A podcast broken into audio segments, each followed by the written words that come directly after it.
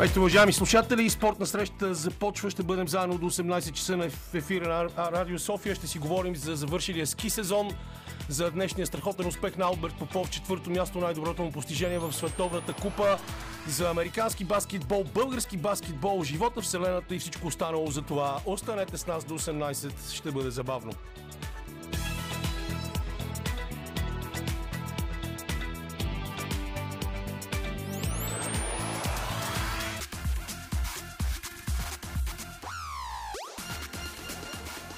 Спортна среща с Камена Липиев. Здравейте! Брой 71 на спортна среща започва точно в този момент. Лилия Големинова сякаш беше разбрала, че норвежци окупираха подиума в последния слалом за сезона от Световната куба по ски дисциплини. Атле Лима град спечели първото място, Хенри Кристофър Шен е втори, но спечели малкия глобус в дисциплината слалом. И точно заради това ни пусна норвежки фънк, изпълнен от Оле Бьорот с парчето Sanctify My Love.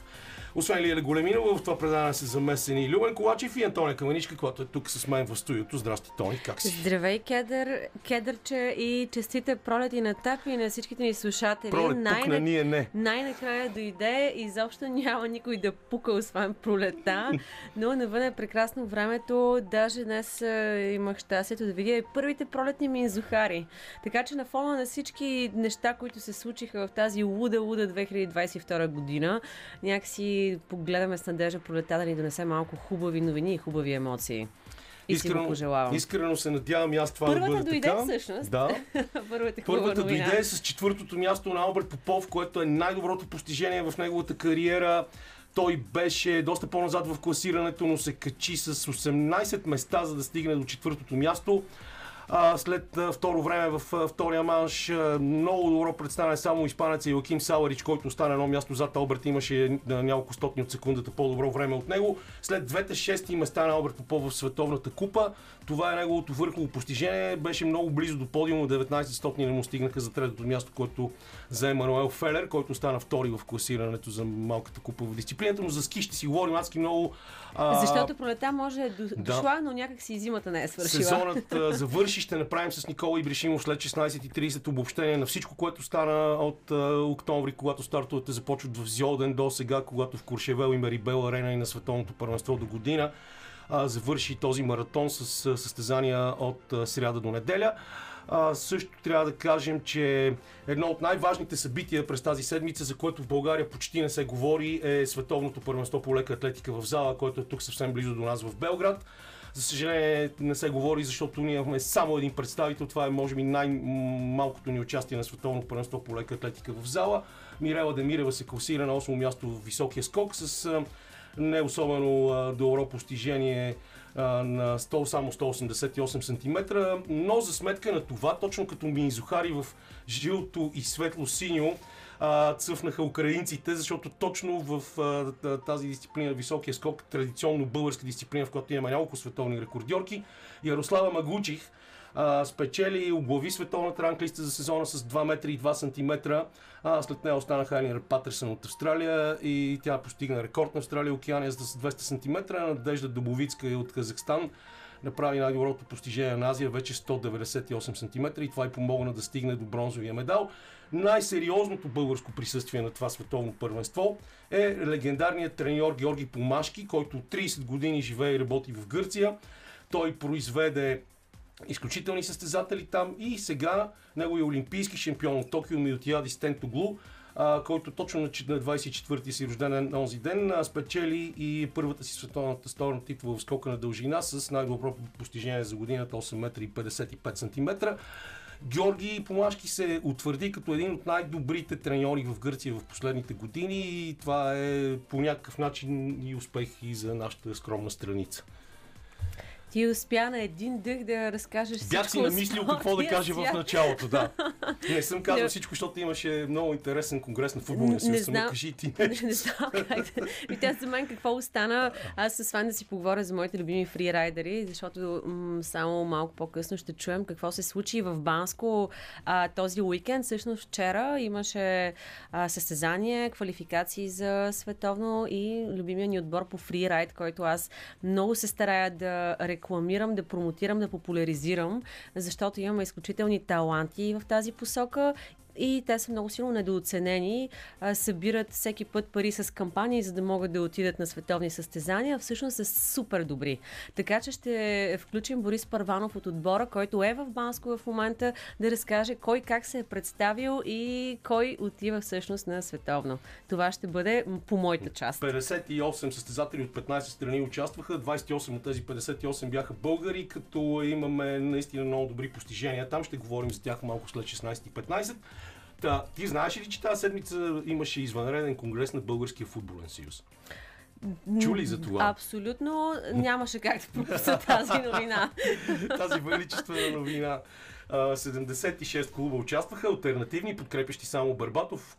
Футболните клубове в България, доколкото знам, са около 600, т.е. не може да говорим дори за голяма представителна извадка. Всички избраха единодишно, подобно на избирането на човека, който беше за един ден арестант на Конгреса на ГЕРБ а, само преди а, една седмица единодушно. Така Димитър Барбатов беше избран за президент на Българския футболен съюз, беше избран нов изпълнителен комитет, но това не е ясно доколко е легитимно. А, включително Българския футболен съюз веднага се заплашиха, че ще сезират всички възможни централи, както се казва в вицовете FIFA, FUFA и ФАФА. А, Борислав Михайлов каза, че това е подигравка и много хора, включително националния селекционер Ясен Петров, се обявиха срещу това и го нарекоха водевил и цирк. А, така че това и за мен също не беше, може би, най-добрият ход, който опозицията трябва да направи. На всички ни е ясно, че в български футбол всички се нуждаем от някакви много успешни промени, то от дълбока орана, не от някакви козметични. Но това не беше начин, според мен, да се прави альтернативен конгрес, защото сега имаме, както на времето имахме два синода, сега имаме два футболни съюза, което не е окей okay за никого.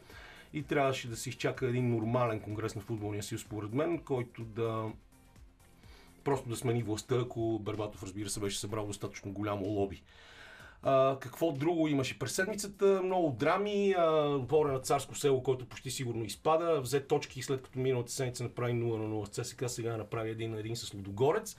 А в любимия ми баскетбол предстои следващата седмица финалният турнир за Купата на България при мъжете в Ботевград от четвъртък до следващия понеделник от 24 до 28. И всъщност имаше много интересни мачове вчера в лигата, като отбора на Черноморец влезе в много дълбока криза, паднаха вчера отново от Левски и вървят към излизане извън първата четворка на първенството. Лидер Рилски спортист победи в Ямбол убедително с 40 точки разлика.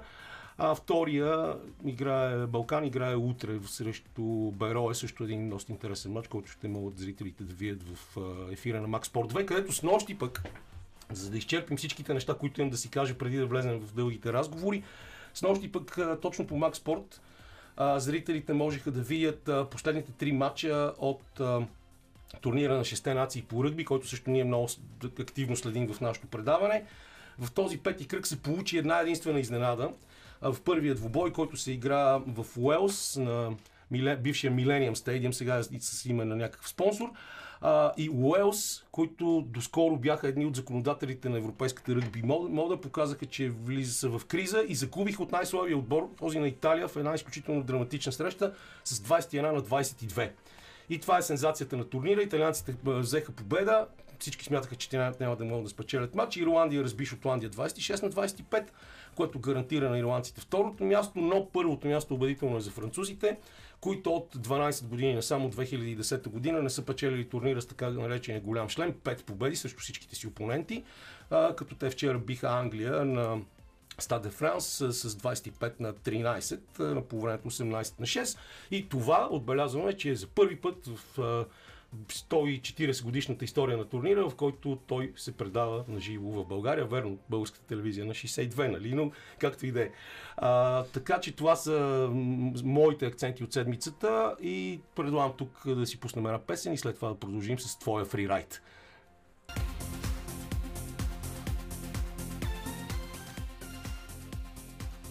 И дойде време да говорим за моя любим фрирайд. Най-накрая, след всичко, което ти изчерпа преди малко камене, много напоително, много важни неща, наистина Да, от цялата седмица.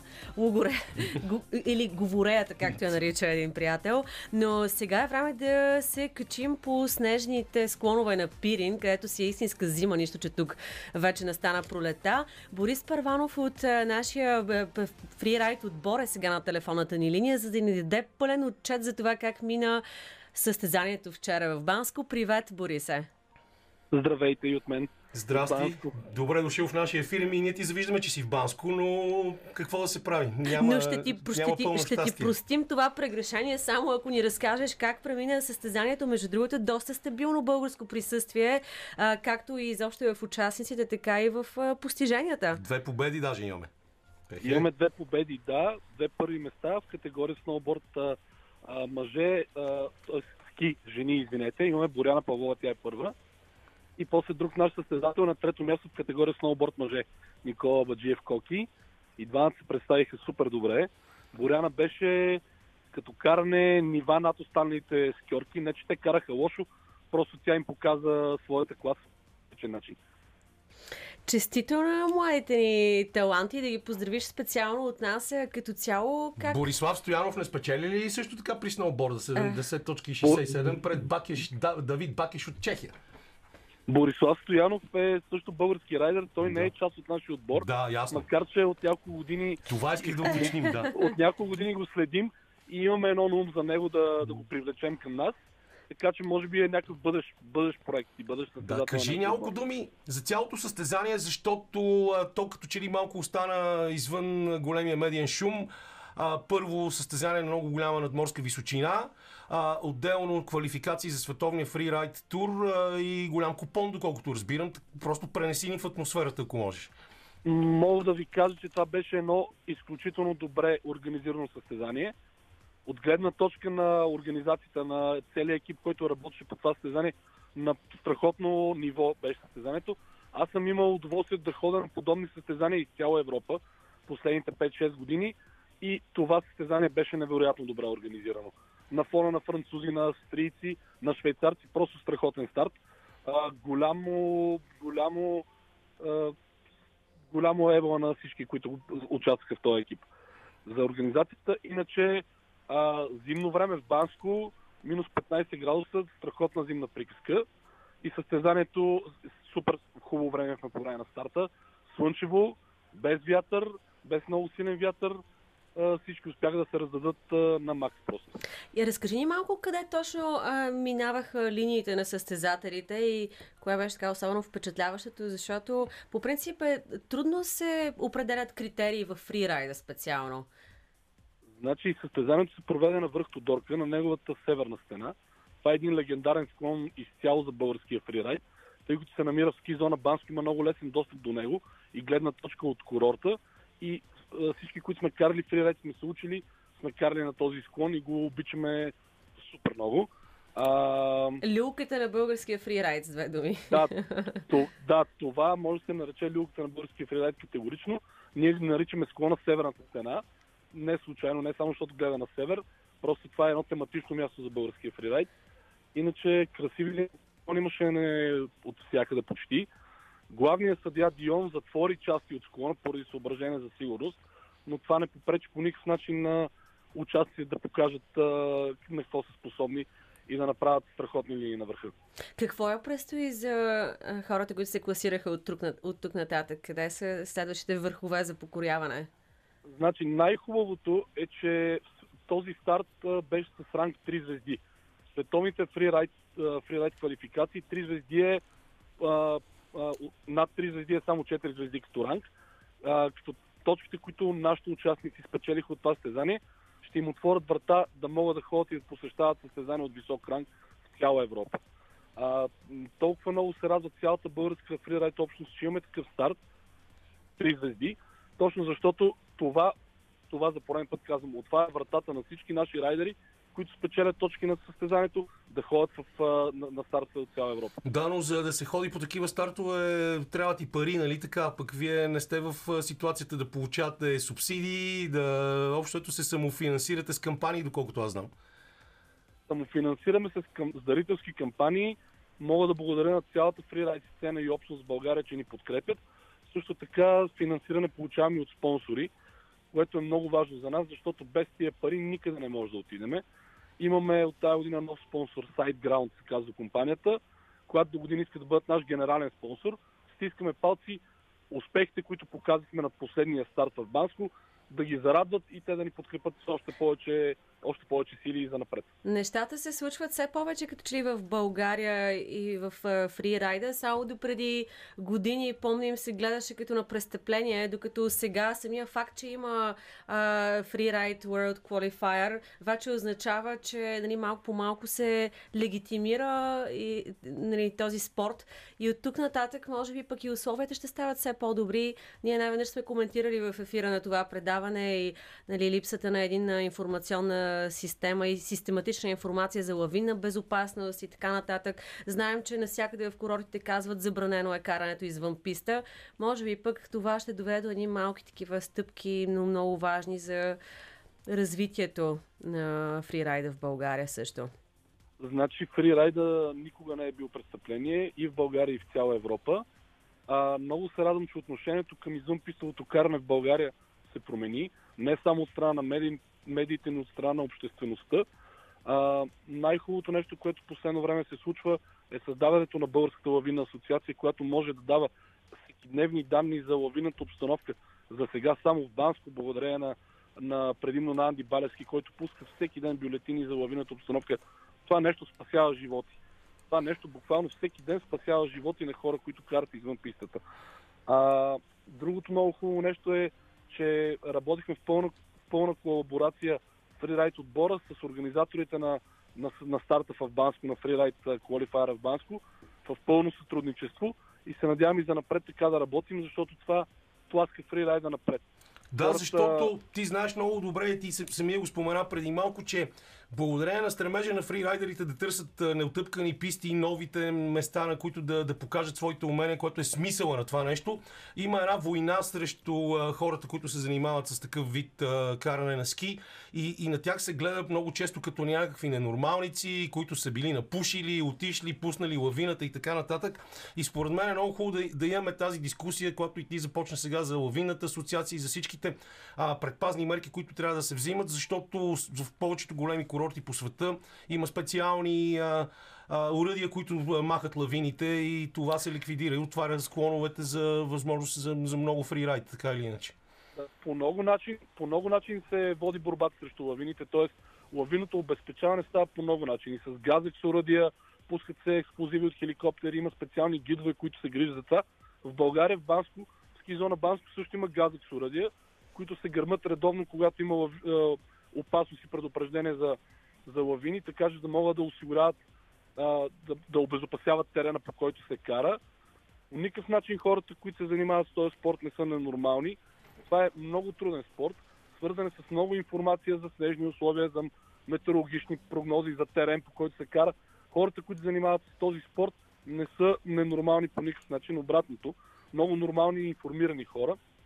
Това, което мога да кажа е, че последните години много, много нови хора и много млади хора се запалиха по този спорт. Аз съм фрирайдер, може би, от повече от 10 години. Наблюдавам какво се случва с родната ни сцена. Всички тези хора трябва да се информират максимално най-много. Има курсове на БАСЕС, които се провеждат за това е Българската асоциация по ски Да, ние преди няколко седмици говорихме за тези курсове тук също това. Има, има, и към младежи, има даже лекции, и безплатни има курсове. Лекции, курсове на БАСЕС и не само на БАСЕС, и на други асоциации, на които младите хора, които харесват този спорт и те първа прохождат, могат и трябва да се запишат, да изкарат подобни курсове. Интернет също е огромен източник на информация. Има квалифицирана информация за всички теми, които интересуват хората. Просто човек трябва да търси да се информира, ако е решил да кара фрирайд. И по този начин спорта не става не е, това не е спорт, който е по-опасен от други спортове. Има травматичност, има рискове, но е абсолютно достъпен и може да бъде безопасен, ако човек мисли трезво и е информиран. Но това е много хубаво и ти благодаря, че всичките тези неща ги каза сега. А, да завършим с това, с което започнахме. След тези чудесни резултати в а, този, тези квалификации с три звезди, а, ние се шегуваме с лицето Васил Върбанов и не казваме какви са бъдещите ви творчески планове, а какъв е творческият ви план. От тук нататък какво следва за, за, за тези момчета и момичета, за всички вас, които се занимавате с фрирайд? Какви са целите? А, целта на българския фрирайд отбор е да имаме представител в световните фрирайд серии. Това мога да го кажа. Това са световните фрирайд финали. Борим се по всякакъв начин да имаме наш представител там, да покаже, да представи България на световните фрирайд финали и да достигне до финала в Авербие, където е края на World тура. Имаме, имаме и данни, имаме и способности за това. Надявам се един ден да имаме там наш, Да. пред, наш представител. Както А, днес иначе- имахме Алберт Попов а, в Мерибел и Куршевел и той стана дори четвърти в последния слалом от финалите на Световната купа, в което е те, абсолютно новината на деня и защо не е едно от най-добрите постижения за България от началото на годината. страхотен респект за Алберт. Ние всички го подкрепяме от фрирайда. Фрирайда се интересуваме от други ски и сноуборд. така че подкрепяме Алберт по всякакъв начин. Страхотен респект за него. Но това е когато имаш зад гърба си и, Бъл... и България, показваш такива резултати. Ние по същия начин искаме да направим така, че да докараме наш представител на световните фрирайд финали. А относно, а относно състезанието в Банско, лично аз и всички ние се надяваме то да продължи да се случва всяка година, все повече да прогресира. Мога да ви кажа, че понеже сме в общия чат на в общия а, WhatsApp група на всички райдери, които са били на това състезание, от сутринта валят благодарности, страхотен респект за организацията и до година най-вероятно ще бъдат не по две, ми по три повече състезатели, които Ей, ще дойдат от, от света. Страхотно, страхотно звучи това. Поздрави в общия чат на всички състезатели от Радио София. Ние ви подкрепяме. Ако още някой пък иска да ви подкрепи, може да се информира как да се включи в кампанията, така че да стане една идея по-близко, лесно и достъпно това да вкараме българи в а, финалите. И това Много- е. От Благодарим нас, ти много. Чао и поздрави! Благодаря и аз на вас. Хубав ден. Чао, ние продължаваме след броени минути, за да си говорим отново за другия вид ски, за който стана дума вече в предаването. И от снежните склонове под връх Тодорка оставаме на снега, само че се местим, макар и задочно във Франция, с Николай Бришимов, който имаше удоволствието да коментира част от състезанията от финалите на Световната куба по ски алпийски дисциплини. Тази седмица в Мерибел и Куршевел, двете места, на които до година ще бъде и Световното първенство по ски алпийски дисциплини.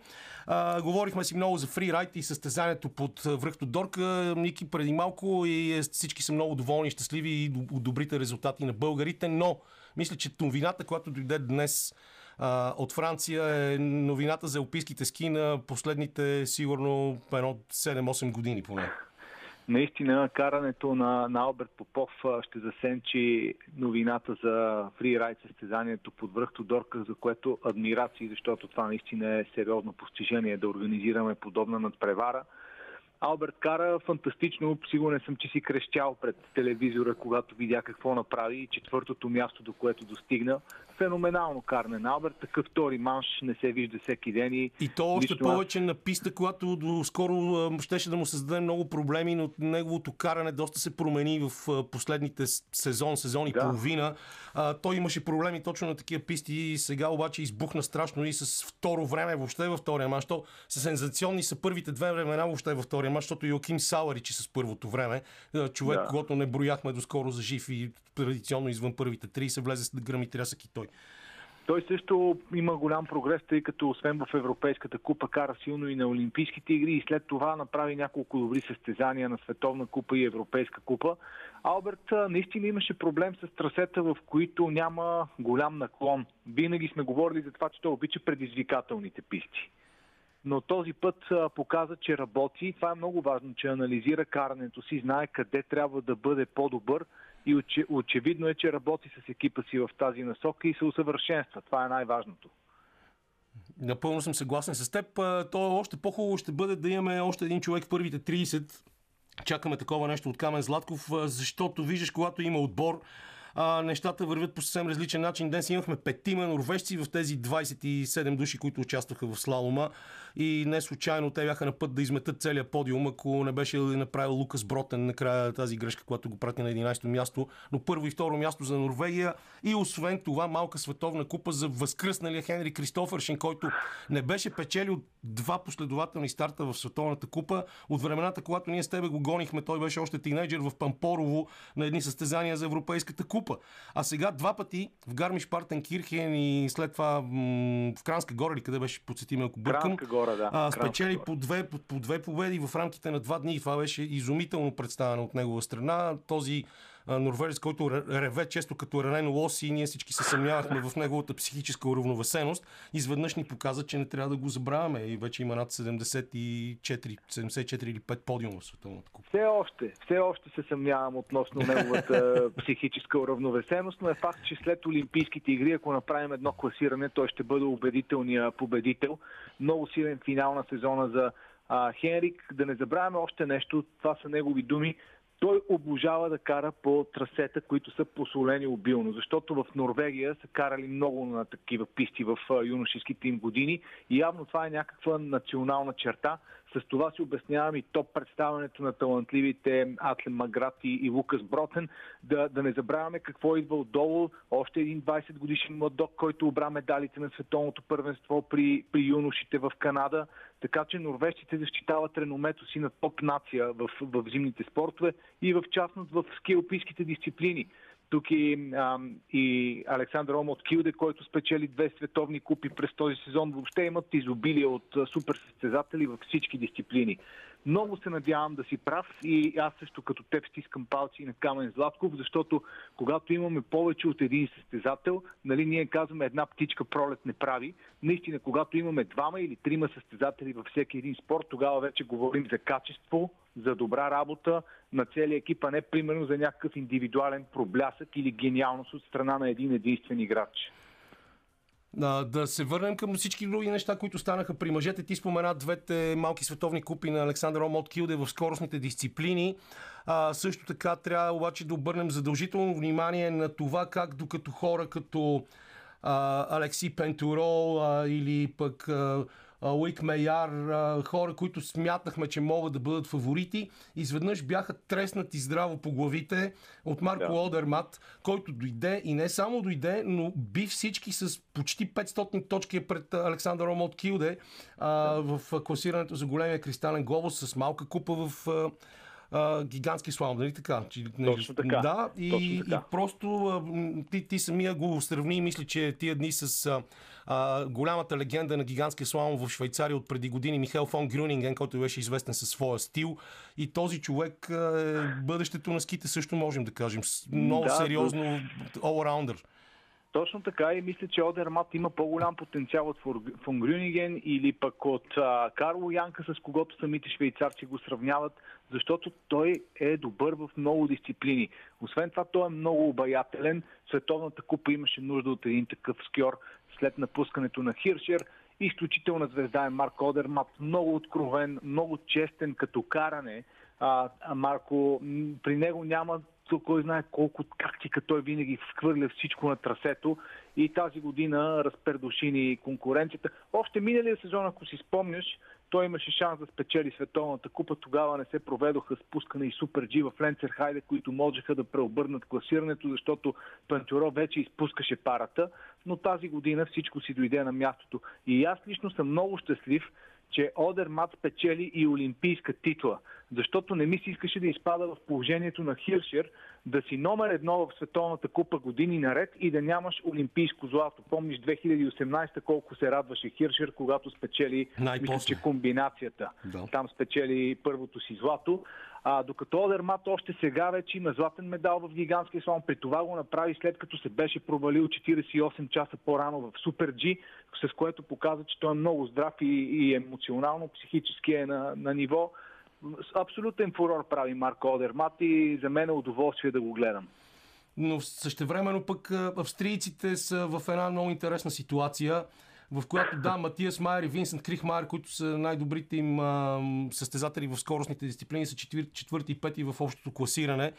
а, но като че ли в този отбор няма постоянството, на което сме свикнали, няма звездата, която да тегли напред, както ти спомена преди малко Марсел Хиршер и може би не случайно австрийците ще направят пълна промяна на треньорски си щаб през следващата година следващия да, сезон. Те, те започнаха, мисля, че през май месец им изтичат договорите на треньорите при жените и мъжете. Там ще има нови лица, които ще работят следващия цикъл а, с а, различните селекции. Добре, че беше Йохане Штролц. Значи, ако го нямаше Йохане Штролц, ще да си останат син Матиас Майер за цялата Олимпиада австрийците и щяха да изглеждат още по-зле на фона на швейцарците, които подобриха рекорда по, по златни медали в скилпийските дисциплини.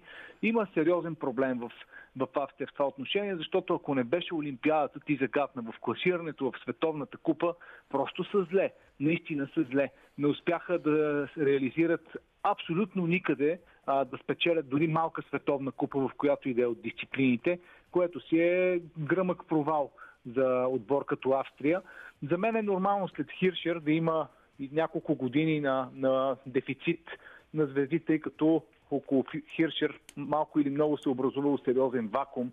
Колкото и да беше добър, все пак с 8 поредни световни купи, по някакъв начин той е повлиял и на мотивацията, може би и на вътрешната конкуренция в австрийски отбор, взимайки всичко най-добро, което, което има, но това не са оправдания. Тази година в Световната купа аз лично ще запомня с Австрия, ще свързвам най-вече скандала около допускането до старт в Венген на тяхната, тяхното оръжие Винсент Крихмайер, който спечели състезанието и общо взето това ще бъде най-интересното, което се случи в Световната да, купа. То, то беше наистина много голям скандал, защото него го допуснаха да участва без тренировка. Той просто излезе от старт, стартиращата врата да. и спря. А, след Беше малко което... гротесно това, да, което направиха. Интересно е как му се отрази, обаче ти си спомняш, че той беше в един, една много дълбока депресия след тази, да. тази победа и едва сега да. тук на, на финалите напомни, напомни Защото... за себе си. Защото Винсент не очакваше, че състезателите ще се станат срещу него. Тъй като ти знаеш много добре, че в Световната купа, в скоростните дисциплини, уважението е невероятно голямо. Респекта един към друг е на най-високо ниво. И когато се чуха вече гласове на негови колеги от другите отбори, които се изказаха срещу това, че той беше допуснат до участие и то по този нали, начин, който беше малко арогантен, а, той според мен се почувства много зле и това, както казвам, му се отрази психически и на Олимпиада. Трябваха му просто месец, месец и половина, за да се отърси от всичко, което се случи. Иначе победата му в Венген беше блестяща. Да, аз ти предлагам тук да си пуснем една песен и след това да продължим с жените, защото и там се случиха много интересни неща на Олимпийските игри на едно момиче, но на нея, на нея после и се наредиха картите много добре. И след това парче на Silk Sonic продължаваме с Никола Бидишимов да нищим сезона в алпийските ски, който завърши днес в последния ден от финалите в Марибаби Куршевел с четвърта голяма кристална купа за Микаела Шифрин. Това е момичето, което се провали на Олимпийските игри. Както тя написа в един пост, 60% от моите отпадания в слалома, въобще в техничните дисциплини, дойдоха именно на Олимпийските игри в Пекин, но след това успя да се възроди и тази седмица направи чудеса, които не бяхме очаквали от нея. Спечели спускане едва за втори път, след две годишна пауза. И след това стана втора в супергигантския слон, може би вдъхновена и от своя прочут приятел Александър Омот Килде, за когото вече говорихме. Явно той е показал някои от тънкостите на скоростните дисциплини, защото тя беше много дори по-убедителна в скоростните, отколкото а, в слалома и гигантски слалом. Днес като че ли дори във втория манш на, на слалома тя караше просто за да се забавлява. Не искаше да разваля купона на Теса Уорли явно, явно показа някакво разбиране към домакините и реши наистина да не полага максимални усилия за да прибере и тази купа, но е факт, че подобри много карането си в скоростните дисциплини. Ако разглеждаме сезона, трябва да го разделим на, на две части, Олимпийските игри и всичко останало. Това, което се случи с Шифрин на Олимпиадата, трябва да бъде анализирано в, в учебниците, защото а, за за него има, зад него има много неща и от него могат да, да бъдат научени много неща. Някой казва, че напомня малко на ситуацията с Симон Байлс в Токио. Спомняш си как тя дори отказа да излезе в залата по гимнастика и участва едва в края на игрите в една от дисциплините, където си тръгна с бронзов медал тя каза, че просто не се справя с огромните очаквания към нея и този психологически натиск, който се стоварва върху раменете на суперзвездите. Може би подобна беше ситуацията и с Шиприн. И както и с Наоми Осака, да кажем, също в тениса, нали така? Да, Да, също сходна, сходна е ситуацията и според мен а, трябва да се помисли много внимателно и да се анализира това, което се случи с Шифрин, с Байлс, с Осака, това, което става с топ спортисти, които са постигнали всичко и ние си мислим, че те отдавна са привикнали да живеят под напрежение и в голямо медийно внимание, но всъщност те са хора. И, и това напрежение много малко от нас дори могат да си го представят всъщност. Ми аз лично не мога да си го представя. Няколко пъти съм си опитвал е така да си помисля какво е да бъдеш, да кажем, айде, Роджер Федерер, не, но някоя звезда нали, в спорт, да си номер едно в своята област.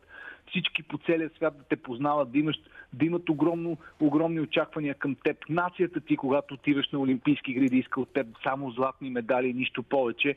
И, и всичко това е огромен психологически стрес. Още повече, че Шифрин сама допринесе за това да се повишат очакванията към нея, като каза, че ще кара във всички дисциплини. Тя можеше да си спести малко от това натоварване и да редуцира програмата си, но явно имаше самочувствието да каже, че ще кара навсякъде. И още нещо. Тя беше, тя... тя беше да? и а, в основата на рекламната кампания на NBC за, за зимните Олимпийски игри в Пекин а, включително и в рекламата на излизащия нов, нова част, излизащата нова част на Jurassic Park, където един динозавър я преследваше по пистата, докато тя кара ски. И това всичко наистина е адски много за един сравнително млад човек, който съвсем преди няколко дни навърши 27 години. Да, о, не забравяй, че тя се раздели с дългогодишния си треньор Майк Дей по средата на сезона, буквално един месец преди Олимпиадата. За да стане подобно нещо, значи има някакъв вътрешен конфликт. Гледали са в различни посоки. Сега, дали треньорът искал тя да, да ограничи малко дисциплините, в които кара, или нещо има друго, което е свързано с подготовката, нямам представа, но е сигурно, че имало разногласие, защото никой не се разделя с треньора си по средата на сезона в Олимпийска година. Никой не го прави това. Още по-малко спортисти като Шифрин, които са постигнали всичко като екип с, с Майк Дей. А, станаха много неща, за които се знае малко.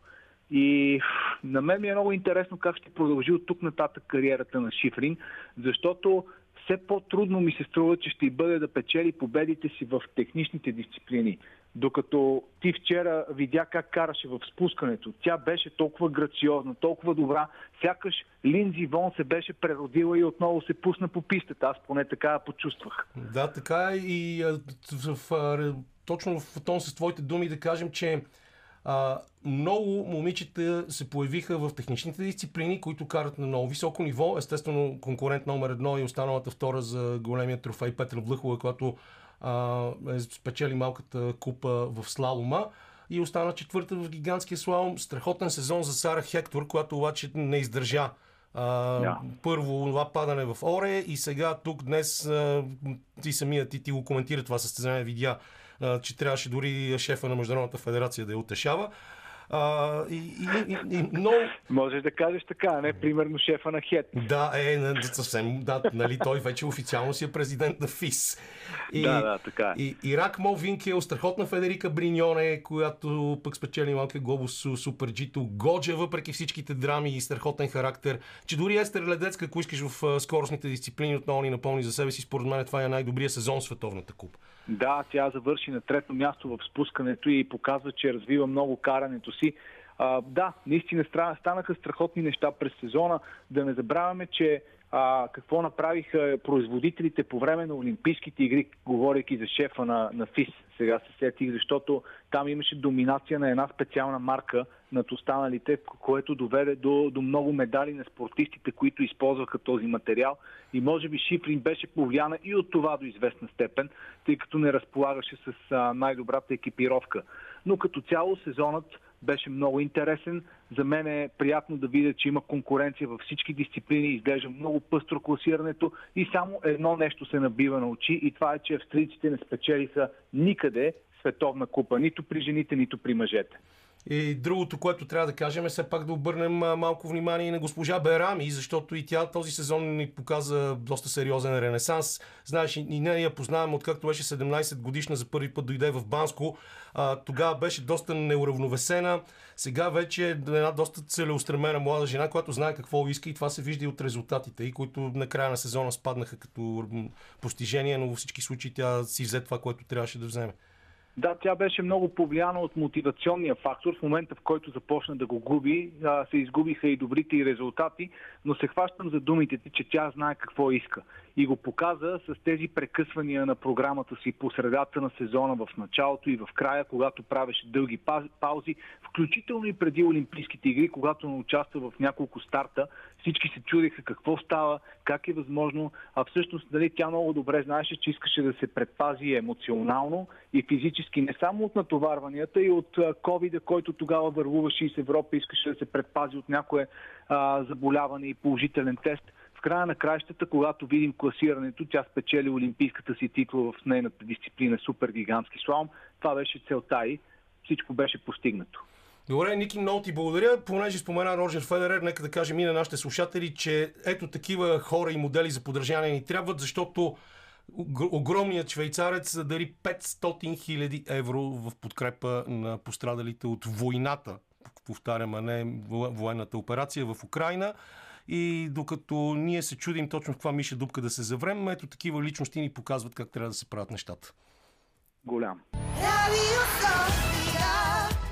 Започва втория част на спортна среща. Както винаги, него стартираме с Иво Иванов от Съединените Американски щати, който ще ни разкаже какво става в мартенската лудост и как Леброн Джеймс стана вторият най-резултатен играч в историята на NBA.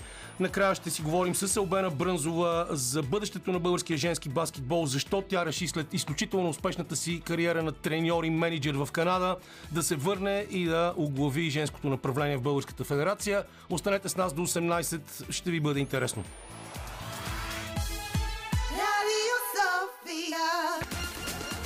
Спортна среща с Камена Липиев. Това парче на Геминг Деграл ни казва, че започва втория част на спортна среща. Музиката избира Лилия Големинова, Любен Ковачев е звукорежисьорския пулт, редактор на това предаване Антония Каменичка. Аз, както е ясно, съм Камена Липиев Кедера а от другата страна на телефонната жица, някъде далеч от зад океана и то на телефона на дъщеря си се намира Иво Светославов Иванов. И естествено, ние сега, ако започнем да си говорим за Леброн Джеймс и Мартинската лудост, както обещах на слушателите, ще забравим една друга тема, която е световна сензация в тези дни и тя се нарича Лия Томас. А, Ивчо? Да. Камене, да. още по-важно, още по-важно току-що а, имах иллюминиращ разговор с нашия съученик момчил Никола Инджов, а, който се обади вдъхновен от някаква загадъчна командировка за самия него в Германия. О, да, моля те, тази командировка беше обект на всички потребители на Фейсбук и социалните мрежи и най-вече защото хотела, в който той се намирал, бил се наричал Бирен Избър, нали? Бир Келер или нещо такова. Да, да. В момента пред очите ми е фактурата от този хотел. Няма да повярваш. Момчил Никола, Никола Финжов ми изпрати фактурата от хотела, а, която оказа се, че му е потрябвала фактура и са го изпратили. Казали са му, че трябва да говори с отговорника за фактурите и той ми изпрати фактурата, която е подписана от Гешефтюрер. Гешефтюрер се казва отговорника по, по фактурите. И Гешефтюрер Мохамед Али Бенгезал. Беше много въодушевен момчил Инджов от това, че е говорил с Гешефтюрер. И той и, се и, и, и той е се казва Мохамед. Мохамед Али Бенгезал. Какво ще кажеш за, за лицето Лия Томас, което стана първия трансджендър шампион по плуване в историята на Националната колежанска атлетическа асоциация? Това О, предполагам, че и при вас е много да. интересна новина и сигурно много се шуми около това и въобще трябва ли да бъдат допускани? Много, много се шуми, за да... А, значи ситуацията... Вече е време, време е според мене а, световната спортна общественост и световната администрация, спортна администрация, да внесе някаква яснота а, по ситуацията с а, половете. И според мен, Камене, не знам ти на какво мнение си, но аз мятам, че съвсем спокойно може да се организират състезания, игри, дори олимпийски игри за хора, които са сменили своя пол. И, и просто те да имат своя собствена категория. След като има нали, състезания за мъже и за жени, след като има трети пол, защо да няма и състезания за този трети пол, за да не се чувстват ощетени по толкова нали, брутален начин а, тези момичета, които са тренирали цял живот. А, този, а, а, нали, тази пловкиня, а, която не е била известна преди това, победи момичета, които две от тях са бивши олимпийски медалистки. А, така че според мен ситуацията вече е стигнала а, точка на кипене и трябва да бъде адресирана сериозно. Нали, от специалисти, от хора, които знаят за какво а, става дума и а, да се избегнат подобни ситуации в бъдеще. И също така, а, тук имаше много напрежение в последните години около а, спортистки, а, с, нали, родени мъже, а, но сменили своя пол, които се състезаваха в смесени бойни изкуства, където вече а, нещата са още по-чувствителни, защото става дума за а, физически сблъсък. И а, общо взето такова е моето мнение и такова е мнението на много хора тук. И това е нещо, което създава изключително неравностойност, защото каквото и да си говорим, независимо от това, че един човек вече е пожелал да се нарича жена и си е сменил пола, а, той е с много по-високи нива на тестостерон, натрупан преди това доста мускулна маса, която така иначе трудно се губи за отрицателно време и поставя тези да. спортисти в абсолютно неравностойна позиция с останалите хора, същества от женски пол, които участват в тези състезания. Да. Да, така е. И виж, ние и ти и аз сме минали през биохимия, физиология, биомеханика и знаем, че не само хормоните играят роля в, в случая, но също така а, структурата, костната структура е по-различна. А, един мъж, човек роден мъж, генерира далеч по-голяма сила и благодарение на своето костно окачване нали, центъра на тежестта и така нататък. Това са неща, които не могат да бъдат променени. Просто а, не могат да бъдат променени с взимане на хормони или с операции или с какво ли, каквото и да било и остават. Те остават част от теб. И а, според мен действително е време. Време е да се направи някаква трета, а, може би някаква трета категория а, спорт за, за този вид спортисти. Просто не знам ти на какво мнение си, но такова е моето мнение. Според мен това е единствения път в този случай а, да се върнем към да. Леброн Джеймс, защото ние говорихме да. за него и предишния път, но от вчера Леброн Джеймс успя да изпревари с две точки а, Кармалон на второто място в листата на вечните реализатори в Националната баскетболна асоциация и зад, пред него стои само легендарния Лю Алсиндор или Карим Абдул-Джебар, когато зрителите в България могат да видят в страхотния сериал, посветен на Лейкърс, който върви в HBO Max в изминалите дни. Но ето друг играч на Лейкърс, сега Леброн Джеймс, стана втори в вечната ранглиста. Да, естествено, както и Карим Абдул-Джебар с много сезони, но разликата е повече от 2000 точки. А, това обаче само по себе си е феноменално постижение, нещо до което Майкъл Джордан не достигна, просто защото игра много по-малко сезони. Да, ам, интересното е, че а, тримата, а, Карим Абдул-Джабар, Леброн Джеймс и Карл Малон, а, това, за което аз се замислих в последните седмици, докато Леброн Джеймс се приближаваше към второто място, е, че тези трима баскетболиста, баскетболисти имаха особено отношение към тялото си, към своят инструмент а, като професионалисти. Карим Абдул Джабар беше 2,15 висок, но а, се занимаваше с източни бойни изкуства и се отнасяше действително към тялото си като храм. Нали, ние говорихме с теб, се шегувахме, че ние с теб се отнасяме към телата си като към увеселителен парк. А, но и Карима Понякога дори само като към кръчми. Да. и Карим Абдул-Джабар, и Карл Малон, и Леброн Джеймс имаха особен подход към всяко свое мускулно влакно. Тези тримата бяха аскети, те бяха маняци в залата за тренировки, за подготовка. А, внимаваха, мереха с кантар всеки а, залък, с който се хранеха и не случайно и тримата имаха такова спортно дълголетие. Абдул Джабар играл от 42 годишна възраст, А, Малон беше на 41, мисля, когато спря да играе. Леброн е на 37 и не е имало в историята на, на баскетбола играч, който да доминира на, на тази възраст. Да не говорим, че води лигата по резултатност в момента, което е просто скандално. И а, не случайно е на второ място. Абдул Джабар, а, неговия рекорд е 38 387 точки. А, Леброн, а, честно казано, ще го настигне а, през следващия сезон, стига да не се контузи. И то няма да е в края на сезона. Ще бъде някъде по средата на сезона. А, ако продължава да играе по този начин, ако си избегне контузии. А, действително, постижението е изумително. Вчера той вкара 38 точки. Отбора му, въпреки всичко, намери начин да загуби, естествено. Но той този сезон просто прави неща, които никой не очакваше от него на тази възраст. И а, не знам дали просто в момента се прави история. Всеки следващ негов матч имам чувството, че той бие някакъв рекорд. Постига нещо, което никога не е било постигано преди да. това. Сега очакваме а, да заиграе и с сина си. Добре, пускаме тук една песен и след това обещания разговор за мартенската лудост, още повече, че твоите Канзас започнаха доста ударно в този турнир. След това парче на One Republic се връщаме към Иво Иванов. Естествено обаче преди Марч Меднес трябва да кажем че има още един човек, който се отнася към тялото си като към храм и той се казва Том Брейди и изведнъж се отказа да се оказва. А, и ние пропуснахме миналата седмица да го отбележим да. това.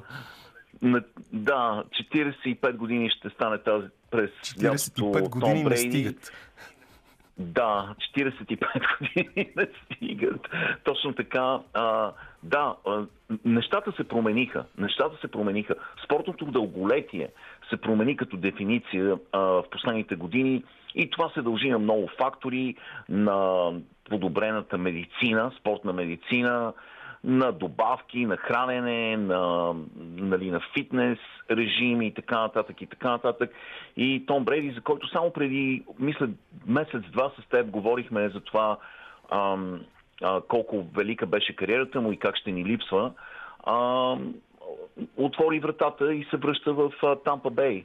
И а, ще го видим в а, познатата роля, като квотербек на печеливш отбор другата година и а, действително нямаше логика в това да се отказва. А, той все още може да играе на много високо ниво и отбора му е много силен. Това е важно, че отбора му е много силен и няма почти никаква конкуренция в Националната футболна конференция. Няма конкуренция там, а, за разлика от Американската футболна конференция, където а, нещата са много напрегнати, тъй че той има много-много реален шанс да попадне на Супербол и до година.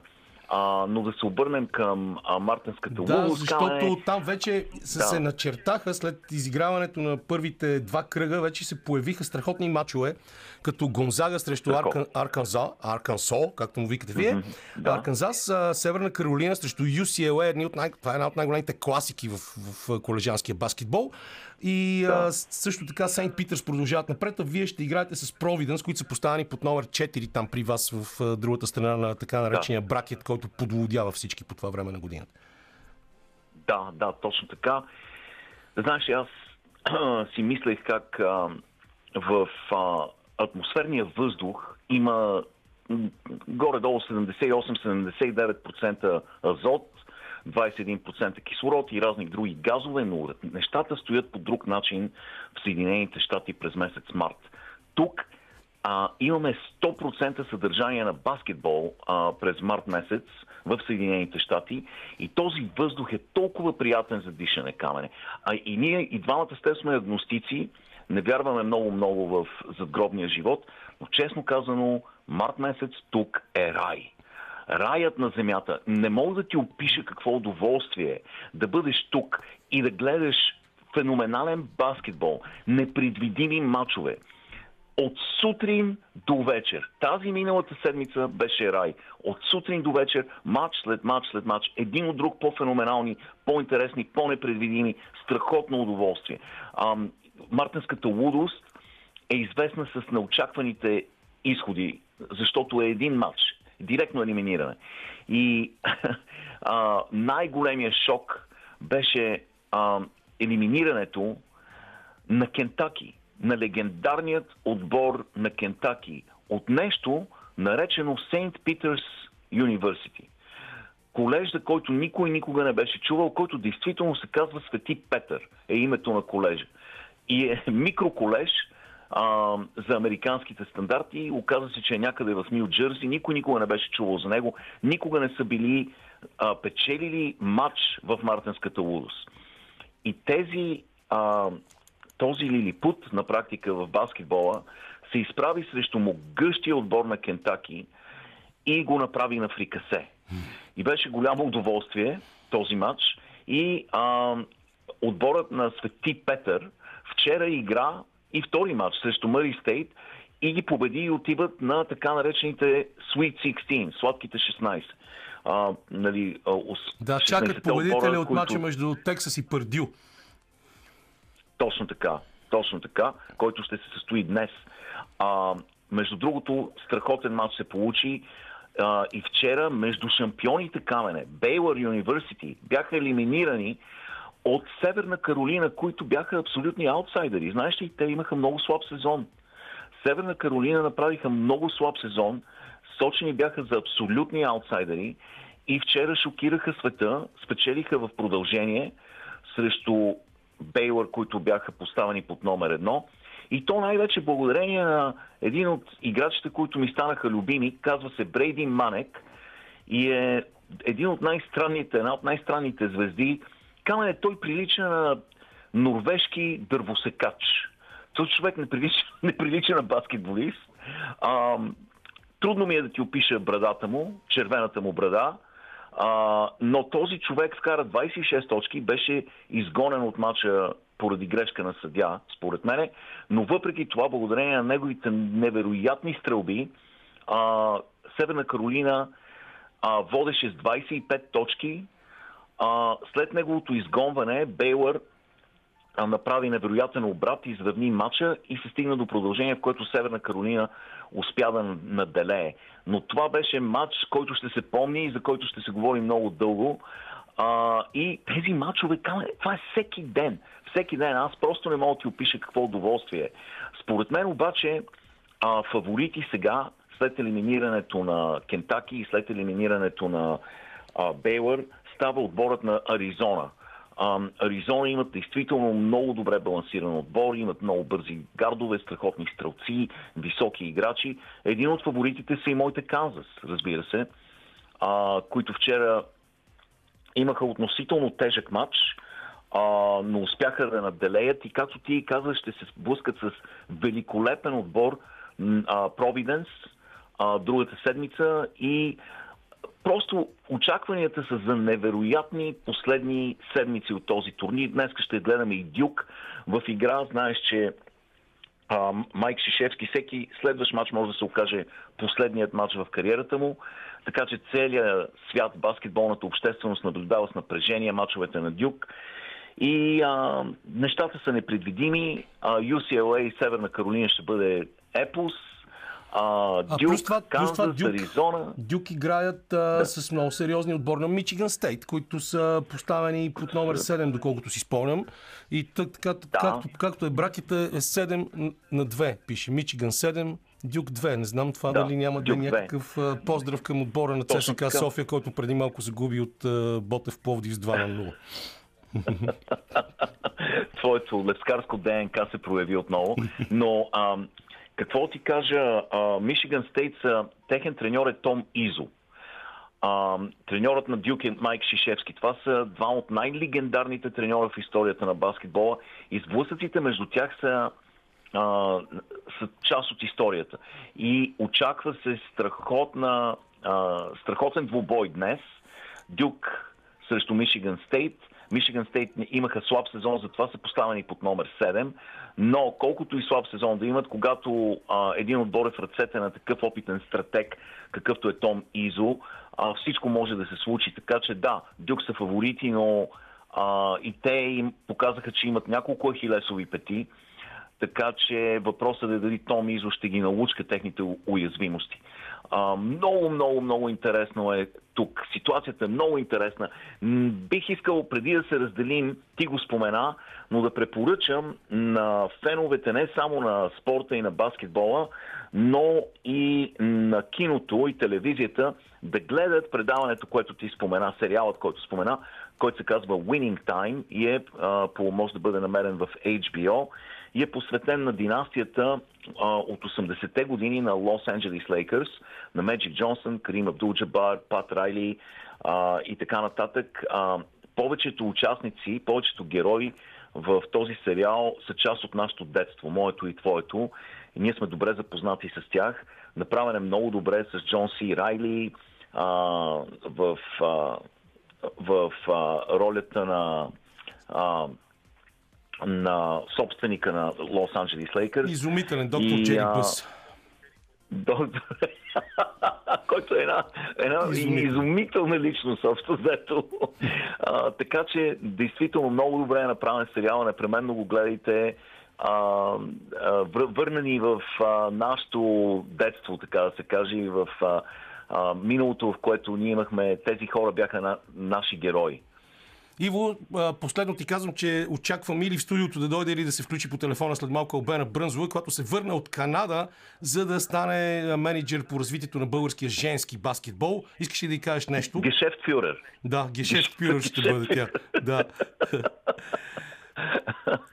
Много поздрави на нея. Тя е великолепен човек, невероятна легенда. А, обичаме я всички. Много се радвам, че сте се срещнете и ще говорите. Добре, чао до другата седмица. Тогава не поводявай съвсем от мартенската лудост.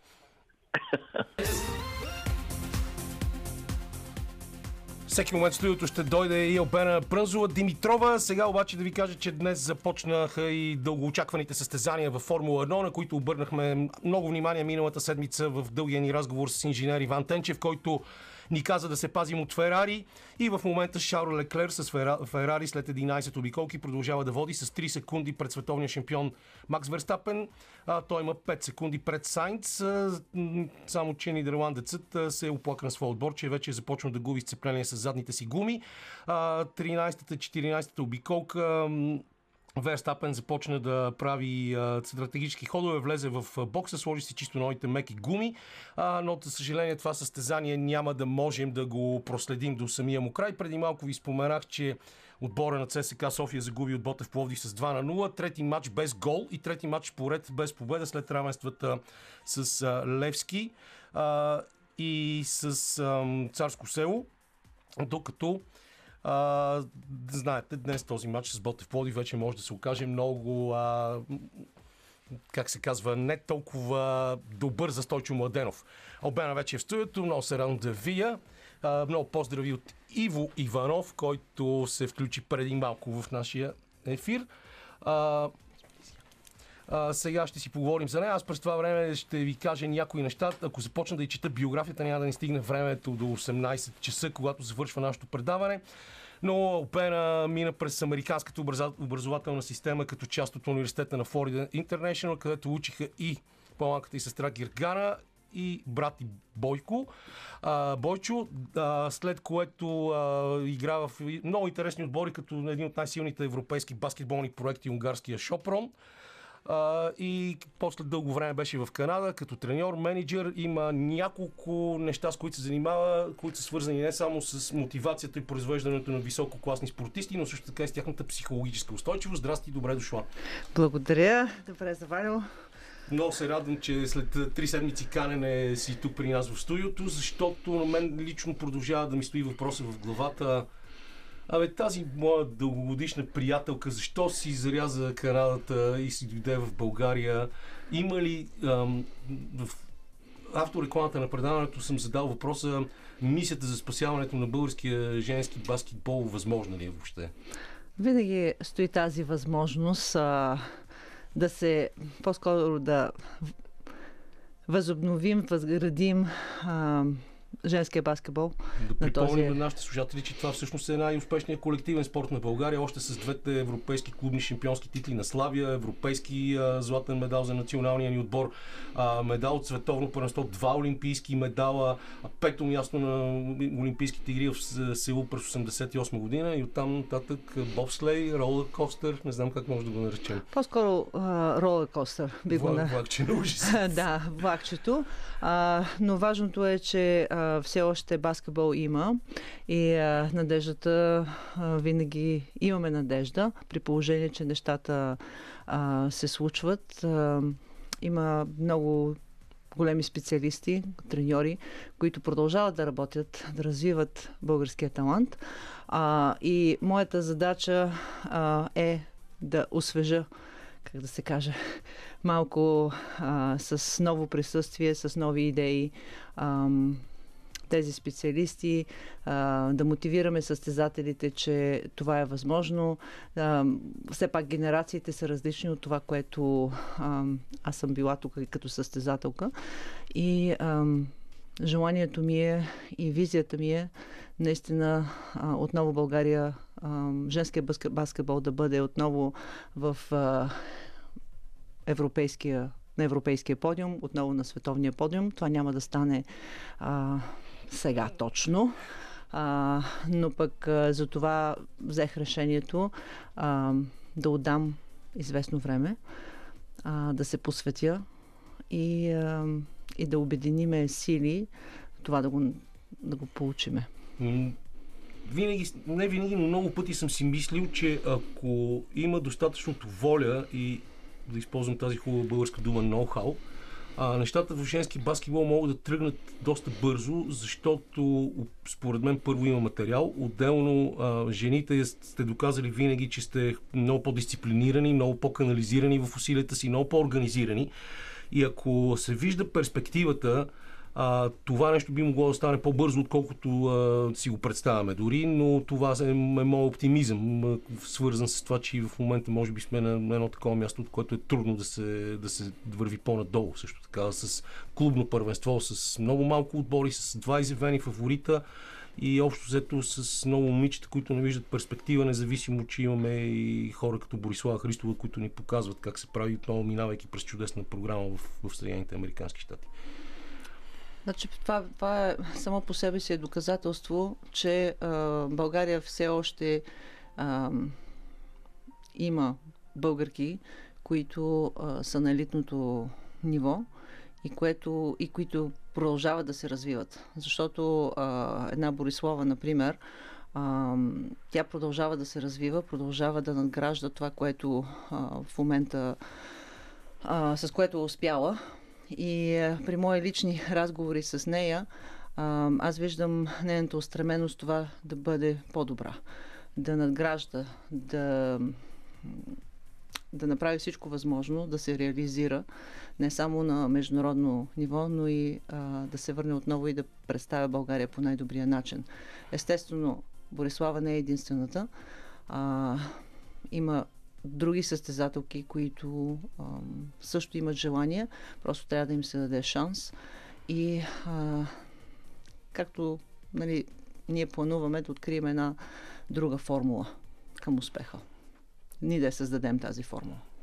И сте започнали да я пишете. Ние, ние, ние Имате. създаваме. Например, ето днеска а, аз идвам от една отворена тренировка а, за 12 по 12 годишните и която беше супер успешна. Да, през седмицата имаше с 14 и 15 годишни, така. а, които също предполагам, че са ти направили, имало деца, които са ти направили впечатление. Разбира се.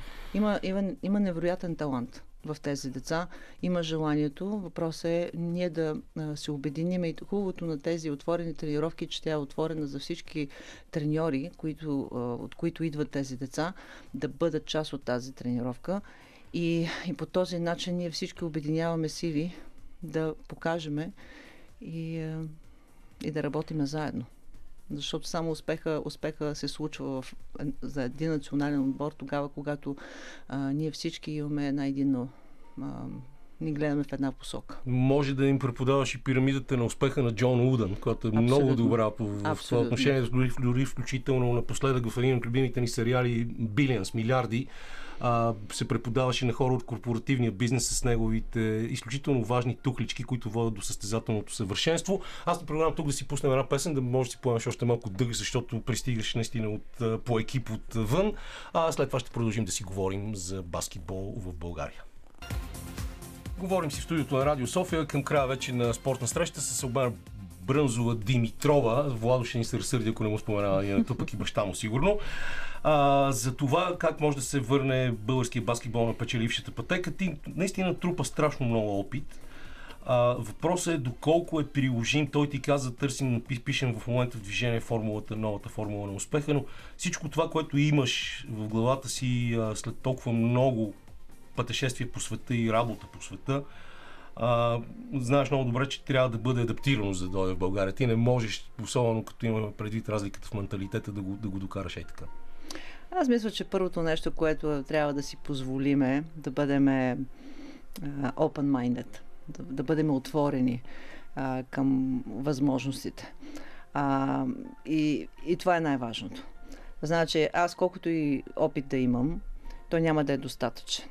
Така че пак се връщам на, на нещо, което казах преди това, че ако ние не обединиме опита на абсолютно всички и а, не разгледаме това, което ние желаеме като нещо, което искаме да се случи, но да е конкретно, точно и ясно, няма как то да се случи по най-бързия начин. Като кажа по най-бързия начин, да кажем, ще ни вземе 2, 3, 4, 5 години. Нали? Ам... Всъщност това, това време е необходимо, за да се изгради едва ли не отново една нова структура на, на, на баскетбол, като школи, в които да се работи начин на селекция. И за мен за това се, ми се вижда толкова предизвикателно. А, ти имаш адски много приятелки, наши общи приятелки, които работят навсякъде, включително с Деси Ангел. Мислех си да те изненадвам, но няма да ни стигне времето по телефона с нея. Правите High Performance Camp във Франция а, и ти си много сериозно замесен в това. А, има ли някакъв шанс всички тези страхотни момичета, като Деси, като Мариана Чубанова, Костуркова, а, и те да погледнат обратно към, към родината и всичко това, тези, всичките тези знания, натрупани през годините и успехи, а, да могат да бъдат върнати тук и това да бъде част от началото на тази Аз формула. Аз наистина това нещо го вярвам а, и е въпрос просто на време. А, на време, на момент, когато и те са готови. На този етап всичко е, е дали съм в самото начало и, и съвсем е нормално нали, те да си бъдат там, където са и да продължават да се развиват, защото а, това, което правят е уникално. А, ние гледаме към тях, ние споделяме а, неща, обменяме опит, доколкото можем. Нали? А, и, и аз мятам, че ние може да работиме заедно, дори от дистанция, в тази насока. И когато дойде, и когато дойде правилния момент, наистина всички ние да се събереме тук и да бъдем част от този успех, за който говоря. Деси, човек, когато пропуснах Поли Цекова, единствената ни шампионка в WNBA, имаха малко негативен опит от работата си в България. Поли каза, че не и се връща повече да работи тук, след като беше помощник тренер на един давически национален отбор.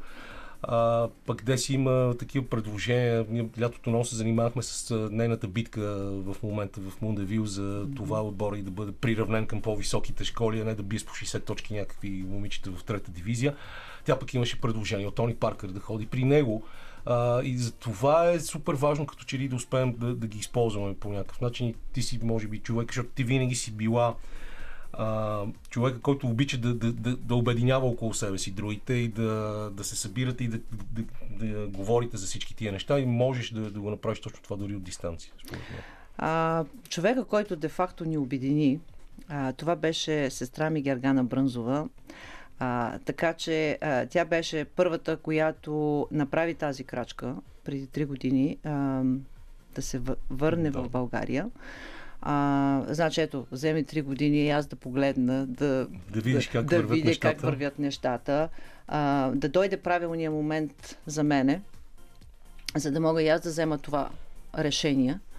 А, и в момента ние сме две, които гледаме в тази насока и ние знаеме, че това е възможно. И всъщност дори в този момент ние сме обединили а, силите си, заедно с Гергана. А, идеята, идеите са споделени. А, ние от 2013 още работиме по този проект. Как е възможно нашия опит, който ние сме, а, ние градиме извън страната, а де-факто ние искаме да го приложиме тук, как може да се случи това нещо. И това беше една от а, причините, поради които а, беше основана тази фундация а, Стани по-добър а, на името Да, на, да, на баща ми Бойчо Брънзов. Ние, ние с Гергана два пъти сме говорили а, в това студио. Пър, първият ни разговор като че ли беше насочен повече към това колко е полезна тя на хората в тази битка с множествената склероза. А, и както тя нарича моята сила, а също така говорихме много и когато тя се върна игра в миналото първенство в, в отбора на Славия. И, И пак това връщане беше стратегическо. Точно а, за това тя отвътре да почувства какво е нивото. Това беше стратегия от нейна страна. А, не толкова, че искаше и беше важно да се върне тя самата да направи своята си кариера в Славия, а просто да, да види какво е нивото, какво е възможно, а, дали това е възможно да бъдем този пример защото промяната се случва, когато ние сме примера. Ние задвижваме силата. И, а, и пак да се върнем към, към това, а, дали тези момичета, като Поли Цекова, като Деси, а, като Марияна Чубонова, които са навънка и работят успешно, а, те, те са винаги ще бъдат, ще си останат българки. Те винаги са представлявали, а, са били част от националния отбор. Така че а, мога само да кажа, надявам се, когато дойде правилното време за тях, а, ние сме отворени да обединиме тези, а, този опит, тези сили и, и да възобновиме силата, която някога те са били в тази сила. на Пра, баскетбола. правилното време, да, да, дано да дойде по-скоро, защото и, и на мен ми е малко гадно да кажем да се видя с Поли един път в годината или пък с Деси и Киркор да се виждаме за по една-две седмици през годината и знаеш, ние всички сме били толкова близки през годините, че е много гадно като си виждаш приятелите за толкова малко. Ако се върна тук, сигурно ще бъде много, много по-забавно за всички нас на стари години да се веселим още повече. Ми аз ти пожелавам успех в цялото това нещо. А, ще бъде много трудно, но мисля, че ти не се предаш както и сестра ти. Да се надяваме, че това ще бъде искрата, която ще запали някакъв нов огън в факела на българския баскетбол. Нарочно не те питах нищо за федерацията, защото сме свикнали тук непрекъснато да се говори срещу Еди кого си, срещу Еди кого си. Аз мисля, че самото ти назначаване, твоето съгласие да започнеш да работиш като човек, който се занимава с развитието на женския баскетбол в България, е достатъчно добър знак, че нещо се случва все пак. Ами аз нямаше да бъда тук, ако Българската баскетболна федерация не, не застанаха за, за всичко това нещо и а, ние работиме заедно. Ние всички работиме заедно. А, ние търсиме най-ефективния начин, на най-прекрасната формула, която може да създадеме, за да, за да случиме нещата и не случайно ние започваме с работата, не само с приказките. И работата трябва да се свърши, защото иначе нищо няма да стане. Точно. Много ти благодаря. Обена Брънзова Димитрова беше в студиото на спортна среща. С това нашето предаване завършва. Всички най-интересни новини от деня ще научите след малко в емисията в 18-та. Ние ще бъдем заедно отново следващата неделя. Чао!